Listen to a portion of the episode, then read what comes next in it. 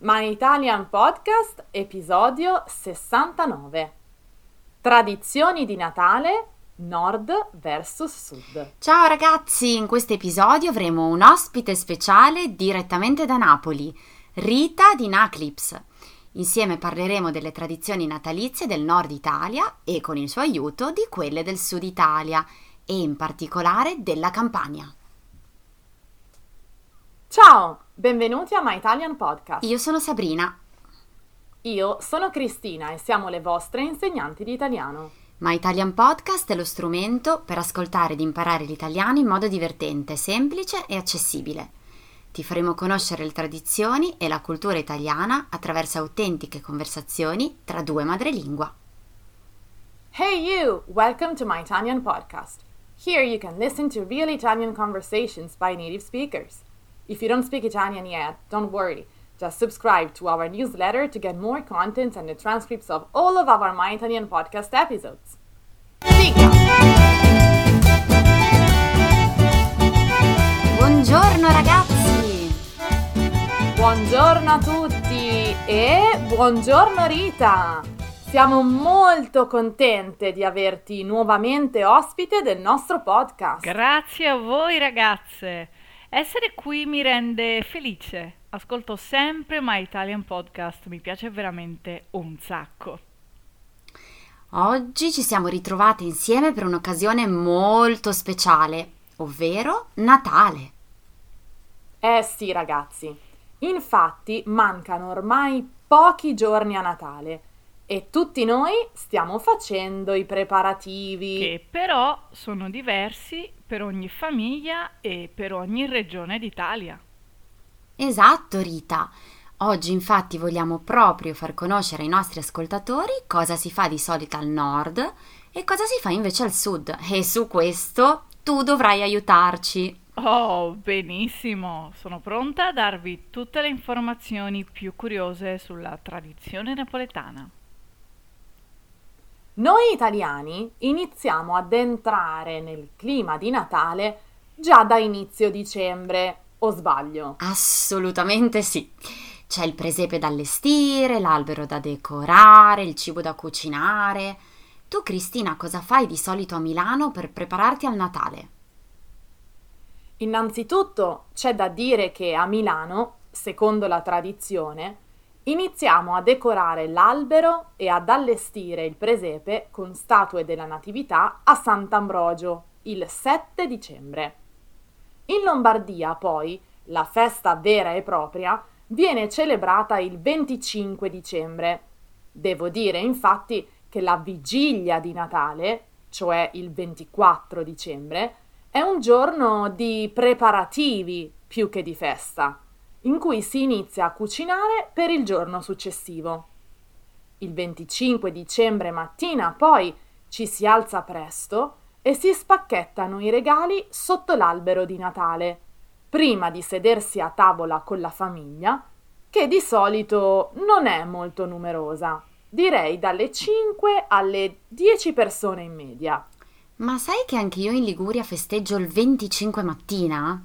E con un lungo pranzo. Qui è un po' strano perché a volte il clima è mite e permette un aperitivo vicino al mare prima della grande abbuffata. E tu cosa fai per prepararti al Natale, Rita? È diverso al sud? Qui in Campania è diverso, ragazze. L'albero si prepara l'8 dicembre, nel giorno dell'Immacolata, e la vera festa non è solo il 25, ma anche, e forse soprattutto, il 24 dicembre Infatti in quel giorno si riunisce tutta la famiglia intorno alle 18, ci si siede tutti a tavola e si mangia. E si mangia per ore, ragazze. Si chiacchiera, si beve e si mangia. Ah, eh, l'ho già detto che si mangia? Beh, sì. Penso proprio di sì. Bene, si mangia insomma. Poi a mezzanotte si aprono i regali, tutti i regali. E poi ci si risiede a tavola e forse si ricomincia con i dolci. Questo è il cenone della vigilia. A Natale invece ci si alza un po' più tardi e si fa un pranzo più tranquillo ma comunque lungo. Qualche famiglia mette su un po' di musica che è sempre una bella idea.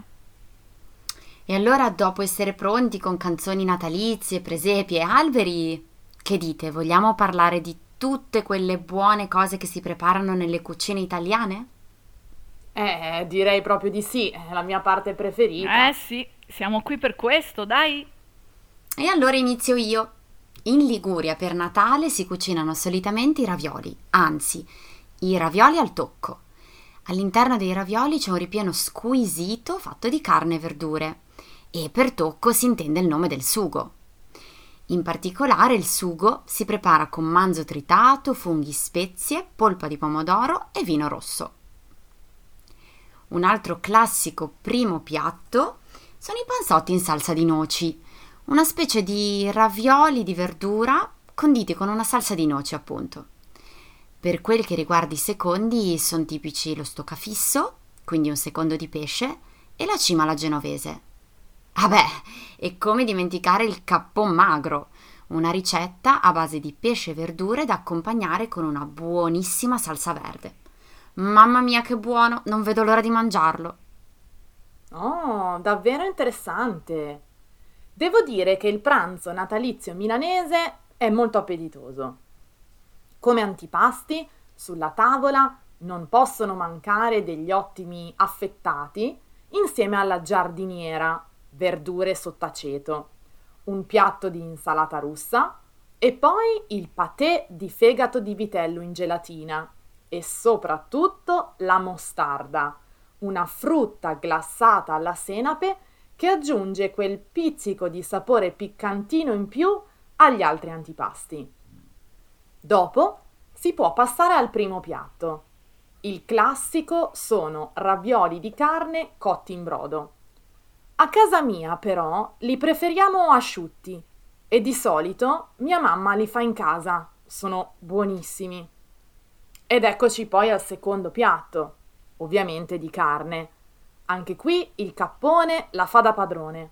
Può essere arrosto, lesso, con ripieno di castagne o fettine di tartufo e accompagnato da mostarda, meglio se di pere e zucca. Wow! Sto imparando tantissime cose nuove oggi.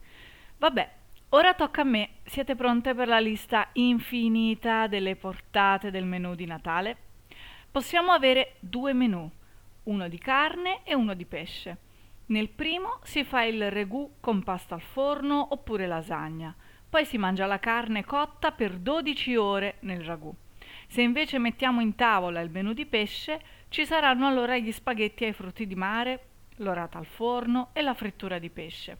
E poi ci sono i contorni, i friarielli, verdura che abbiamo solo qui, i peperoni e le zucchine alla scapece.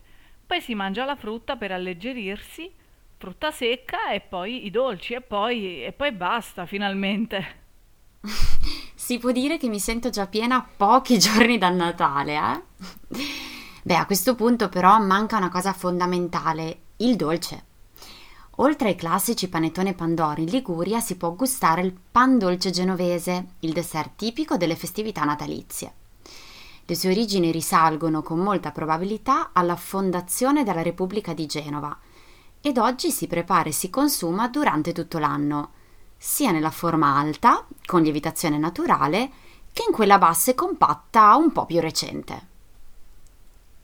Milano invece è la patria del panettone e per quanto possa essere banale, se ben preparato è davvero delizioso.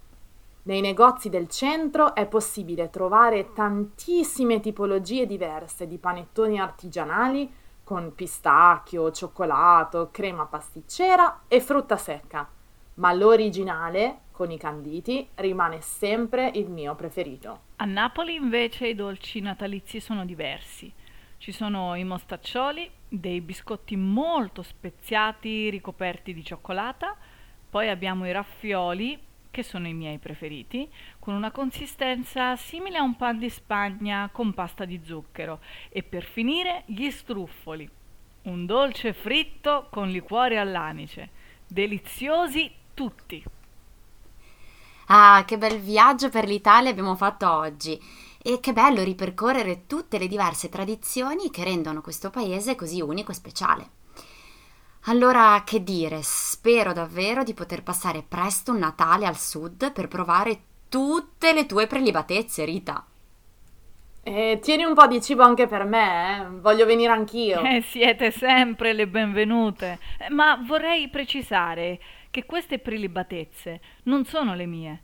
Io non cucino, ma potrò portarvi nei posti migliori per farvele provare. Benissimo, benissimo. Auguriamo a tutti i nostri ascoltatori serene feste nella speranza che possiate passarle in allegria con i vostri cari.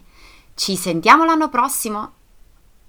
Ciao a tutti e grazie ancora Rita, sei sempre preziosa. Grazie a voi, Cristina e Sabrina, è sempre bello chiacchierare insieme.